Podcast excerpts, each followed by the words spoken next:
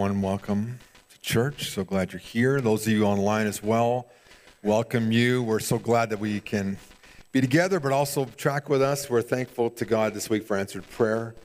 Uh, there were some people sick, and God heard and have gone through. We've had people that have had COVID and have recovered, like 99.9% of people, 96% of people that get it. So praise God for that.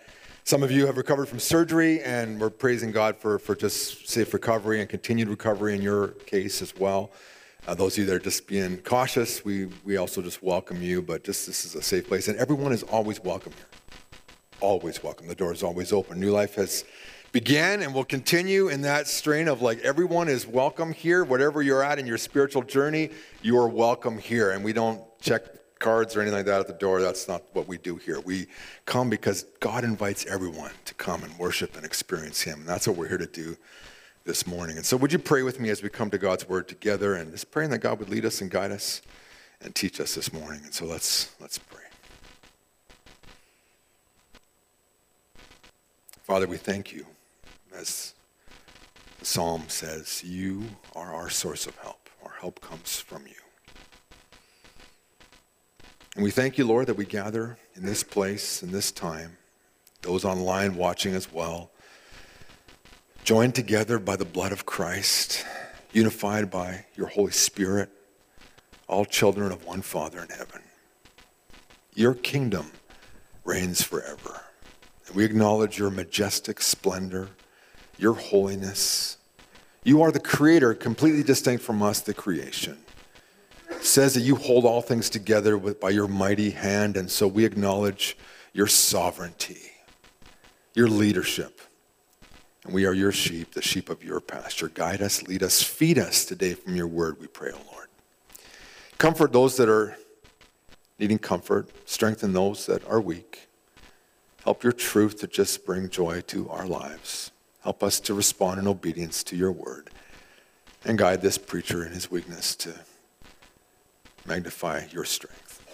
And So be glorified in this moment. We pray in Jesus' name. Amen. The book of Haggai is written 2,500 years ago. and you wonder, is there anything in common that we have with these people that lived in a totally different part of the world, in a different era, in a different, you know, there's no industrial revolution at that point. They're, they're so far removed. They have a, a cultural identity as Jews that we don't have how do we relate to these people? But they experienced many of the things that you and I are experiencing right now the feelings, the, the fears, the anxieties, the pressures in their life are similar to what you and I might be experiencing even this past week. I mean, they lived in a place that was new. They had been relocated from Persia back to Jerusalem, but most of them had not grown up there. They came in and, and they were vulnerable. There were other people living in Jerusalem, but they were sent back there. Now go rebuild the temple. And they're like, yeah, let's get on with the temple. They get there. People are not happy that they're there. And there's fear. There's clear distinctions and segregation going on in Jerusalem. Who's in, who's not in.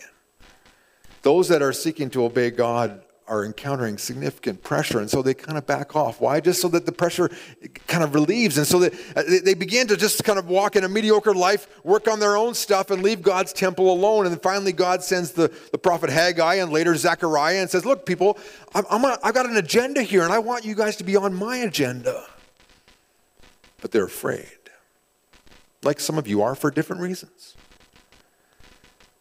They feel anxious. They're uncertain about their future but what will happen to them or to their children. They're not sure if they're going to have income in the future. And things have been tight for them for several years. The crops have been failing, and they're wondering, what is going on here? This is supposed to be the, the place of, of God's dwelling place. This is supposed to be the place of His blessing, but we're not experiencing His blessing. And Haggai writes and explains, This is why you're not experiencing my blessing. God invites them to reset their priorities. You put yourself first, you put your agenda first, you put your house first, now get back to my house and watch and wait for the blessing to follow. He says, I want you to reset your passion. I mean, you're passionate about making money, about your, your crops, about this or that. And I know, get, get passionate about my agenda in the world, and I'll give you the strength to do what I've called you to do. He invites them to reset their perspective. You haven't been thinking right about things. Get your mind reoriented towards my purposes, my truth, my presence with you. I'm with you, he says multiple times throughout his prophecy. I'm with you, says the Lord. I'm with you, says the Lord. Don't be afraid. Don't be afraid. Don't be afraid. Perspective. And then today he says, You know, I want you to reset your purity. And as we get to the end of Haggai, this is the last corporate message to the people. And it starts with the bad news and ends with the good news. And of course, we always like to get the bad news first and end with the good news. And that's what Haggai does here in Haggai 2, verses 10 to 19. And he begins with a very odd, odd, odd story. But if you have your Bibles, there are 2, verse 10 of Haggai. It says, On the 24th day of the ninth month, in the second year of King of Darius, the word of the Lord came to the prophet Haggai. This is what the Lord of armies says, the Lord of hosts. Uh, verse 11, yeah. Ask the priests for a ruling. Verse 12 If a man is carrying concentrated, consecrated meat in the fold of his garment, and it touches bread, stew, wine, oil, or any other food, does it become holy? And the priest answered, No. Now, there are parts of the Bible, just, we'll just hold that verse up there for a moment. There's parts of the Bible where you wonder, what are they talking about? Like, what is up with this? This is one of those passages you read and like, I don't get this. This is so far beyond what I can imagine. Now, understand. In the city of Jerusalem, which was the city of God, Zion, you referred to in the Psalms, uh, there was the temple. The temple was the place of God's dwelling place. This is a place where you worship God, where you brought sacrifices to God. When you sinned, you brought an animal to the temple. It was sacrificed. The blood was poured out. The animal was cut up and, and offered to the Lord. That innocent life was a substitute for your sin. They did it every year, continually throughout the year.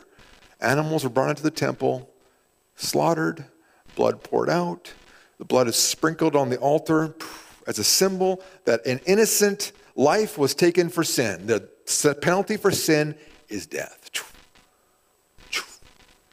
And then that meat, for different types of sacrifice, different types of offering, would be roasted or thrown into a pot and boiled. There was different ways to do it. And then the priest could take some of that meat. Sometimes you got to take some of the meat home with you, depending on the, you know, it's all written in the law in the Old Testament. You can read it there. But, but what happens is basically once that meat is offered and, and, and roasted on the, it, it becomes holy.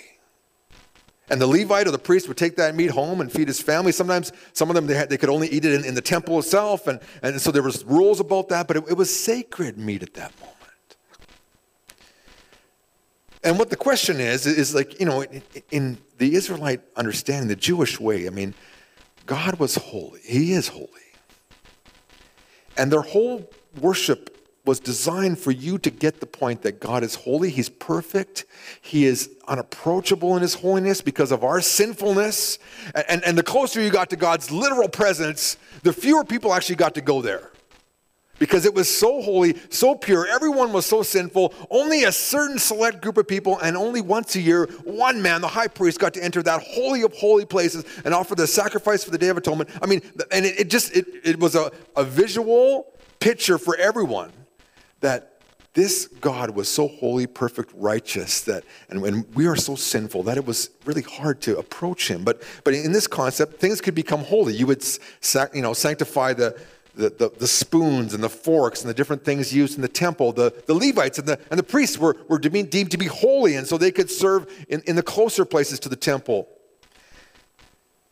Later on, in, in, uh, as the temple's rebuilt, they built it with different courts. So if you and I went to visit, assuming you're like me and not Jewish, you could go to the first court, it's the court of the Gentiles, and you could worship and pray to God there. And that's as far as you go. There'd be a gate and would say, you know, Gentiles may not enter any further. Now, all the Jews could go to the next court, the court of the Jewish women, and the women and men could go in there. But then, then after that was the court of the Jewish men, and then after that was the courtyard where only the priests and Levites were allowed, and then in the temple itself, only priests and Levites, and, and only specific ones that had been chosen. And then in the inner, inner part of the temple is the Holy of Holies once a year, the, the high priest. So understand, the closer you got to God, the fewer people got there. But he's like, if you took that holy meat and you brought it home and threw it on your table, boom, and it touched all these things, you know, the, you know, if, if it touches the, the stew and the wine and the oil, does it all become holy? And the priest is like, no, it doesn't become holy. So let me just bring it down into our modern day, right? We might say, well, if I if I do certain things or have certain things on me, does that make me holy? For instance, if I wear a cross, does that suddenly make me holy? Does that make me a Christian? Does that make me, you know, special to God? Well, here's a picture. Does it make you holy? I don't think so. now, uh, this is this is an illustration for the like, under 25s, you know. But this is a rapper. I I I, I, uh, I googled him on Plugged In, and it's like, yeah, his songs are not holy. His lyrics are not wholesome. But look at those crosses. Wow. And you know, you might hang that on, on your on your rearview mirror in your car. You might have things up in your house, on your property, and you think, yeah, this this sanctifies my place. And according to Haggai, it's not about just having symbols or carrying them around your neck. It goes deeper than that. Deeper than that. It's not enough just to, you know, look at. God's looking deeper than just the outside of our lives. Verse 13, he asked the other side of the question. Then Haggai asked, If someone defiled by contact with a corpse touches any of these, does it become defiled? And the priest answered, It becomes defiled. So the, the, the question was, if you've got holy stuff, will it make other people holy? No, it doesn't. But, but if, you're, if you're defiled, will it make people defiled? Yes. It's hard to transfer holiness, but defilement transfers real easy. So if you were a, a Jew and, and, you were at home and, and, and you know someone you know died in your house, well suddenly you were unclean. You couldn't go worship in the temple. You couldn't go visit your neighbor. You had to have a period of isolation, quarantine. You were not allowed. You had to pass a certain period of time before then you could come and offer sacrifices and be, and be restored to community. So yeah, defilement happens really easy. And this is a picture of sin, people. We are inherently sinful. And we pass our defilement and, and our sin to each other and, and, and to ourselves, and it grows in our heart. And God invites us in this reset agenda to get right with Him, and it, and it, it, has to do with our purity and us addressing the sin in our lives on a real heart level, not just on the surface. He, um, but we sometimes think that there's ways that we can get holy by just doing things, right? Here's another picture I have here. Uh, this is the stone of unction or the stone of anointing. It's in the, um, the Church of the Holy Sepulchre in Jerusalem. You walk into the church, and this is what's right in front of you. Uh, it, sometimes it's so crowded and there's people's feet there. I saw them one, they were taking a tractor in there when Lisa and I were, because they were doing some work. And literally the guard just like kicked these ladies' legs out of the way because because people are bowing down. You know what they're doing? They're, they're taking little things and they're rubbing it on the stone. Because then you take it home and those are holy. I watched the priest, probably from the Orthodox tradition, have a backpack, and he pulled out of his backpack just like handkerchiefs, handkerchiefs, handkerchiefs, like the whole village, the whole church's handkerchiefs, and, and he rubbed them all on the stone and put them back in his backpack, right? He's taking them back to the village, and everyone's going to be now especially holy because they've had handkerchiefs that are rubbed on the stone of unction, which ironically was placed there in 1810. Supposedly, the, the, the rock where Jesus' body was prepared after he died, right? But the Literally, 1810 was when that rock was put there. So it's not probably the rock that Jesus' body was on. But these people believe it. And there they are, and they're rubbing, and they're like, yeah, I'm going to bring back some of this holy magic back to my house. I mean, we think that. I mean, if you've ever visited, you ever go to Israel, it's awesome. But let me tell you, you don't have to go to Israel to get a spiritual experience. It's not like that anymore. Uh, anytime two or three gather in my name, God says, I'm there. So you have whole experiences up at Minnesota Lake, at Manitou Lake, even at that slough up there where Pleasant View Bible Camp is. You can have spiritual experiences, right? Because two or three people, God's doing work there. I've gathered in homes, in humble situations, and and wow, been in the very presence of God because it just we, man, I mean, we were in we were in Mexico and an orphanage and a kitchen. My friend Steve playing his guitar and and and like it was like wow, we felt like we are you know I was just on the back doorstep of heaven. It was just beautiful. But but here people think, okay, if I if I do these things, if I do these things the danger is that, okay, if I, if I go on a missions trip, um, if I go build houses in some third world country or build a church, then, then yeah, that's really going to build up, you know, credit in my spiritual account. Um, you know, if, if I wear the cross, if I, you know, if I, if I do the right things. And, and, and God's like, I'm going deeper than that. I'm going to your heart. You're not going to get special unction by rubbing cloths on a rock in, in, in a church in Jerusalem. It's, it's, it goes deeper than that, people. You see that in verse 14? Then Haggai replied, So is this people and so is this nation before me. This is the Lord's declaration, and so is every work of their hands, even what they offer there is defiled. Now, this would have been very discouraging for these people. This is the bad news. Because, okay, wait a second. Like, I'm part of the group that left Persia. I left my business, I left my home, I left my garden, I left everything I knew there, and I came to this rubble. Surely that should give me some credit. And now here I am working the trowel on the temple, and you're calling me defiled?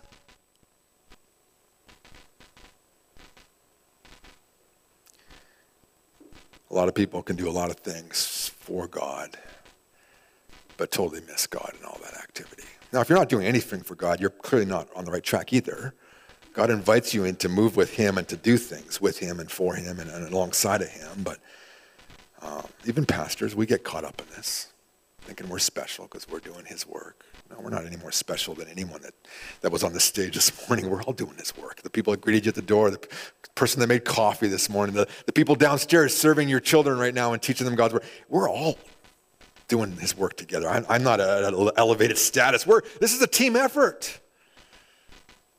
But here they are, and God says, You are defiled. It's a, it's a hard reality, but you see, before you can get to the good news, you got to embrace the bad news.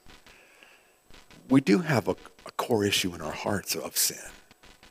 God invites us to address that. God is holy, He's righteous. He invites us to, to embrace the sinfulness. And the irony of, of this story is okay, if someone's holy and you know, has the holy stuff and touches something, does it become holy? No, it doesn't. And we think, okay, so like with our current situation, wouldn't it be awesome if healthy people could just breathe on sick people and they get better? But it doesn't happen that way, right? It happens in reverse, except for one person. Except when Jesus shows up and he touches a leper, guess what? That leper becomes well. And when that woman who's been bleeding in, an, in a very painful and shameful way for 12 years touches Jesus, she's healed. It's, it, only Jesus actually can reverse this and change this reality. That when you encounter Jesus, what is defiled becomes undefiled, becomes pure, becomes holy, becomes righteous because of Jesus, not because of the works we do. And so he says in verse 15. Sorry, sorry. No, go back. There is a little cartoon here I want to show you. There we go. Is it contagious? And they're all got spots on their face. He's got spots on their face, right? We think, okay, so, so here, here's this is sin, right? We all got sin. It's not like one person's health. I mean, we all got this, this, this sin is contagious to everyone in the human race, right? There they are. Is it contagious? I think so. Yeah, it's contagious, right? I'm not trying to make light of any kind of sickness that's going on in our world right now, but I'm just saying, we're all infected with this. I've said it before. If you're going to, something's going to get you someday. The good news is that in, in Christ, we are offered eternal life, life that lasts for, forever and ever. Jesus says to, to, to Mary and Martha that even if Lazarus dies, he will live because he believed in me. But we do have this issue with sin in our world where we're all infected. But God comes and, and this is what the whole temple was about. He's like, I want to have a place where you can make atonement for your sin. I want you to live in a relationship with me. So, so if you don't address the temple, you can't address your relationship with me. When you neglect the temple, what you're telling me is that you don't care about our relationship. When you don't participate in church, when you don't participate with other Christians, you're kind of communicating to God that you don't care about what He thinks is best for you. Reset your purity, and it starts at a heart level. Okay, let's go to verse 15. It says, Now from this day on, think carefully or consider. This was the word that showed up in verse chapter 1, right? Consider, you know, think in your heart to set your heart upon. This is a this is a heart issue. This is not just an external issue. This is like let's get to the inside. Think carefully before one stone was placed on another in the Lord's temple. What state were you in? It says in verse 16. When someone came to a grain heap of 20 measures, it only amounted to 10. When one came to the winepress to dip 50 measures from the vat, it only amounted to 20. And I have a picture here. This is what it's like. Every time you opened your wallet, that's what you saw. Nothing, empty. It's like a, this is obviously a parent of teenagers, right? There's no money there, right? It's empty. You come to the to the granary, there's nothing there. You go to the to the barrel, it's empty. You're like, where is it? It's like you kept striving, you kept striving, and this is what's your reality. You had nothing. On our own, without God's help, our life is like this empty wallet. It doesn't satisfy or provide what we need. He's like, you tried, you tried, you tried. It didn't get you anywhere. But he says in verse 17, I struck you. Does that surprise you that God would discipline his children? I don't know if, I mean, I, I had a dad that disciplined me, and I, I didn't like it at the time, but I, I came to appreciate his deep love that he did that for me. And it was a Mexican belt that was wove, weaving, and, and, and, I received it several times because of my disobedience, and I deserved it. I earned it. And he loved me enough to, to, to, to discipline me. He says, God says, I struck you, all the works of your hands, with blight, mildew, and hail, but you didn't turn to me. I'm, I'm trying to get your attention, and you're not listening, God says. You're, you're, do I want to do this? I don't want to do this, but I'm doing this for your benefit. My dad used to say, This hurts me more than it hurts you. And I said, I don't believe it. but he was, he, he loved me. And God the Father looks down and says, I, I don't want to discipline you. I, I don't want to, you know, but, but I have to because I want you to be right with me. And they were warned in the book of Deuteronomy if you don't obey God, this is what's going to happen. And, and so they didn't obey God. And says, Look, I, my word is my word, and I got to stick to my word. So you're not doing what I've called you to do. And so now I have to bring about the curses that I've called to, you know, to happen when you do that things. But now God's invited them back. He's invited, Would you just turn back to me? The book, the story of the prodigal son is a great story in Luke 15. Jesus tells it. You know, son runs away asks for a share of the inheritance, basically spits on his dad's face and his brother's face, walks away. You know, he's gonna he's gonna do life on his own. He's gonna he's gonna find success on his own. He doesn't need his father, doesn't need his brother, doesn't need his family, doesn't need his faith, doesn't need his home country. He goes to a foreign place. It says he spends it in the King James in riotous living. You know, it'd be like something you'd see on TMZ or some, you know, bad reality TV show. Right here, he's having a good time. And then the money dries up. And he's desperate.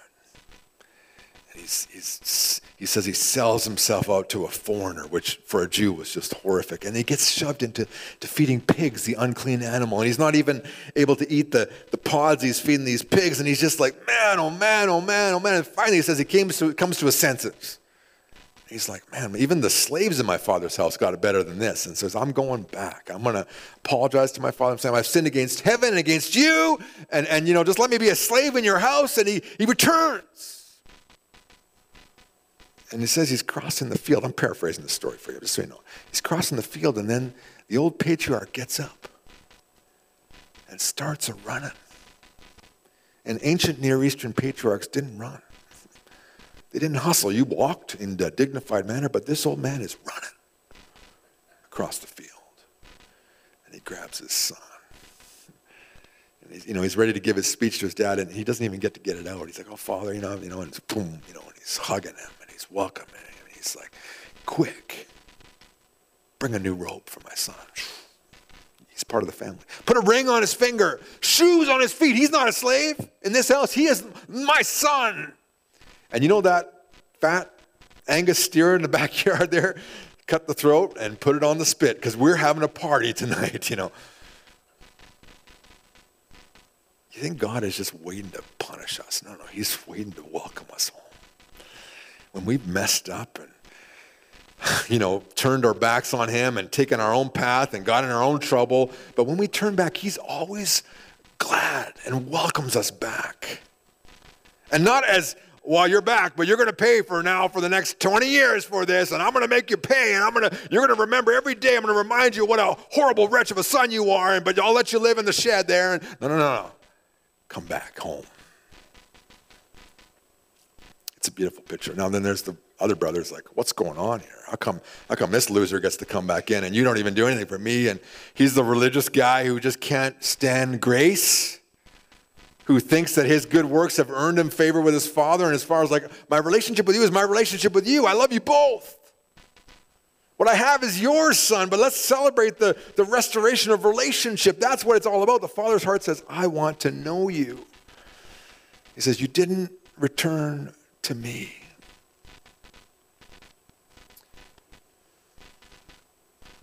If you go through this whole season of chaos that our world is in, and don't discover God, you've missed a clear opportunity. I mean, the only place that I can go is to God in this whole mess that we're in.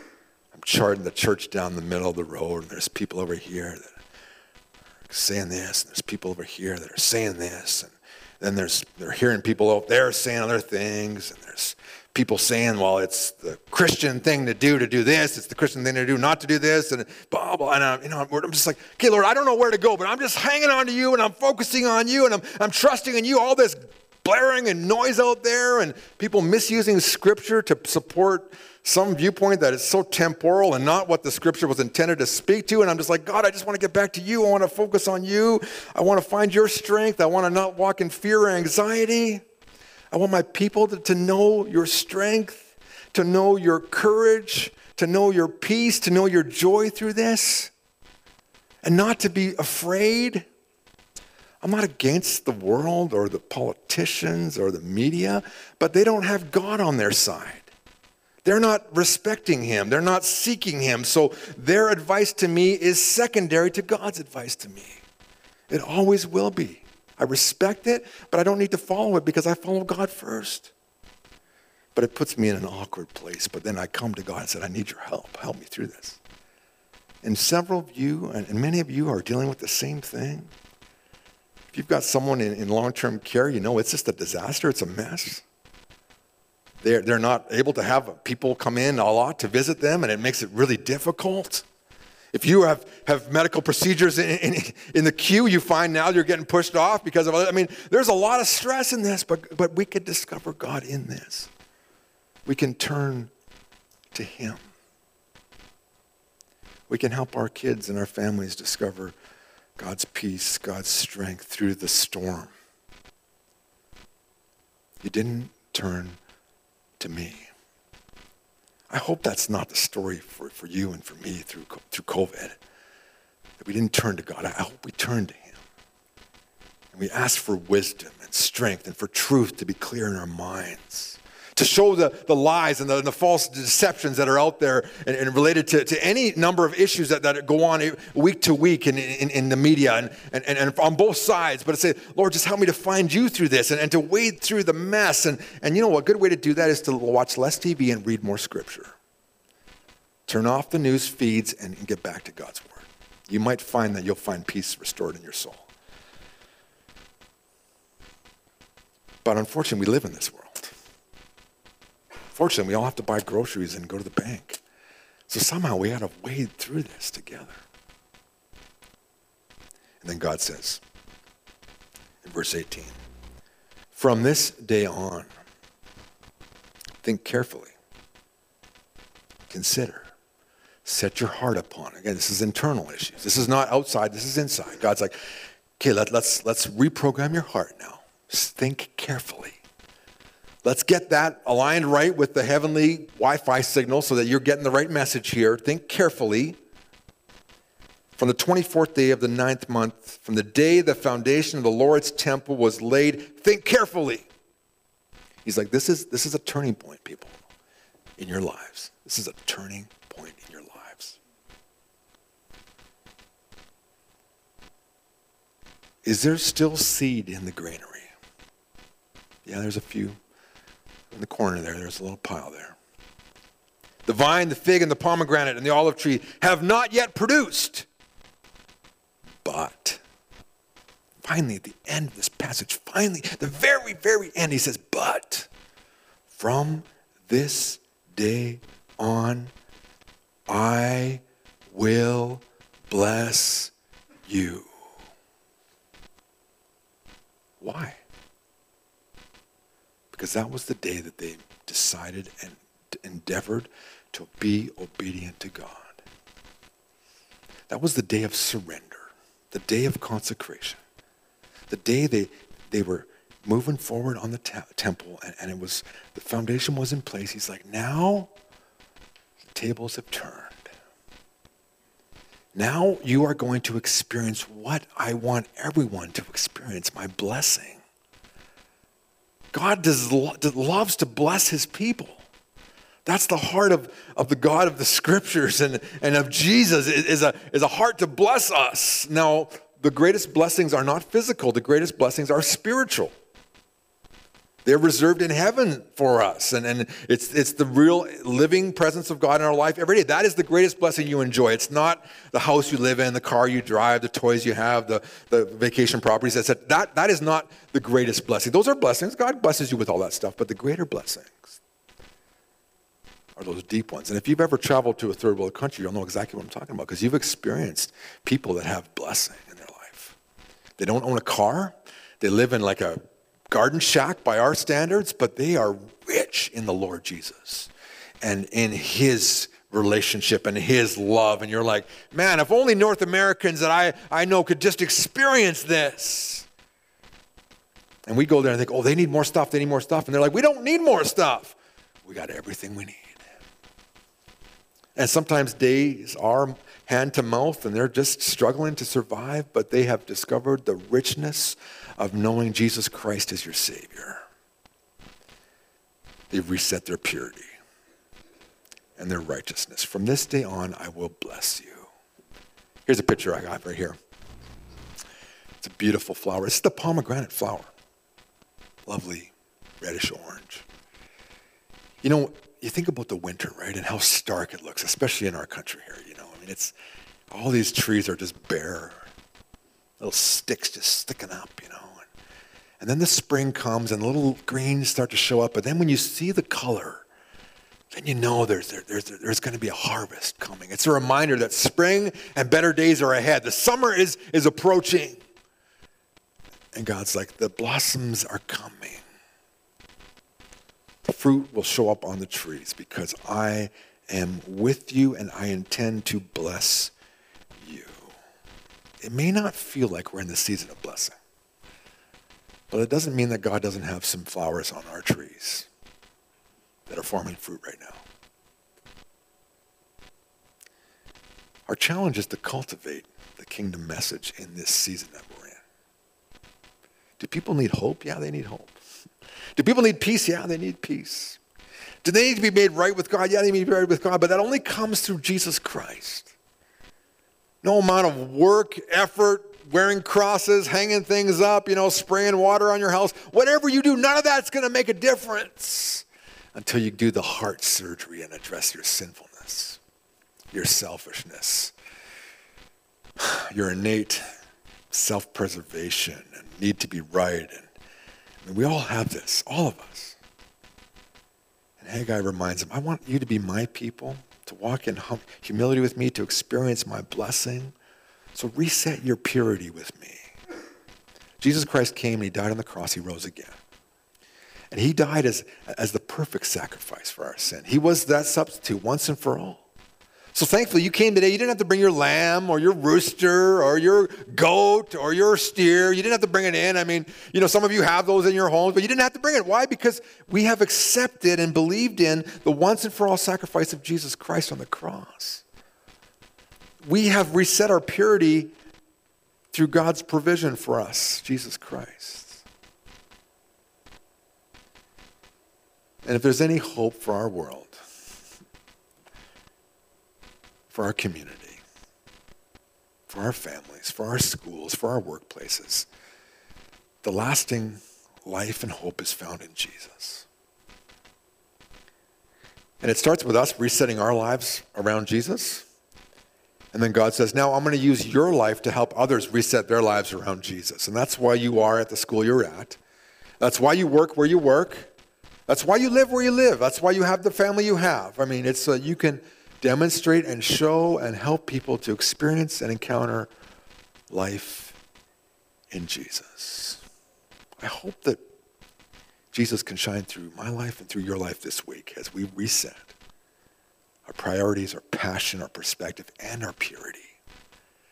And that means keeping a short account with God and acknowledging our sin, repenting daily, weekly, whatever it needs. But, you know, just keeping that account and walking in obedience to Him.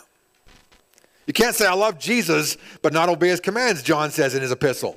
I love Jesus, but I'm going to do whatever I want. It doesn't work that way. It says, I love Jesus, and therefore I will obey him because he wants my best. He wants to bless me. When I disobey Jesus, I step outside of his blessing. When I obey him, I experience it in a fuller and greater level each and every day. I want you to be blessed. You watch it online, you hear in the room. I want you to experience God's fullest blessing.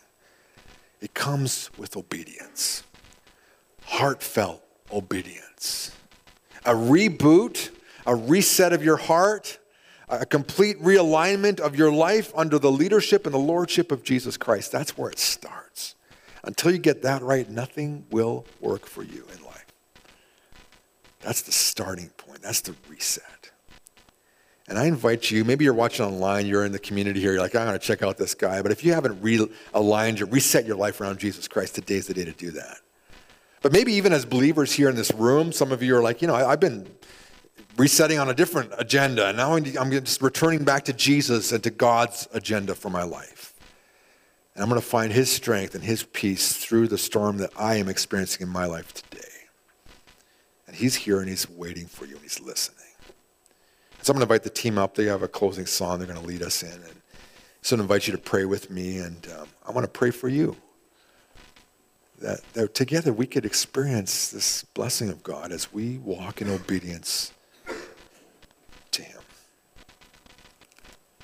Let's pray. Father in heaven, thank you for sending Jesus to be our Savior. And thank you for this, your church family, and those watching online, Lord. We need your help.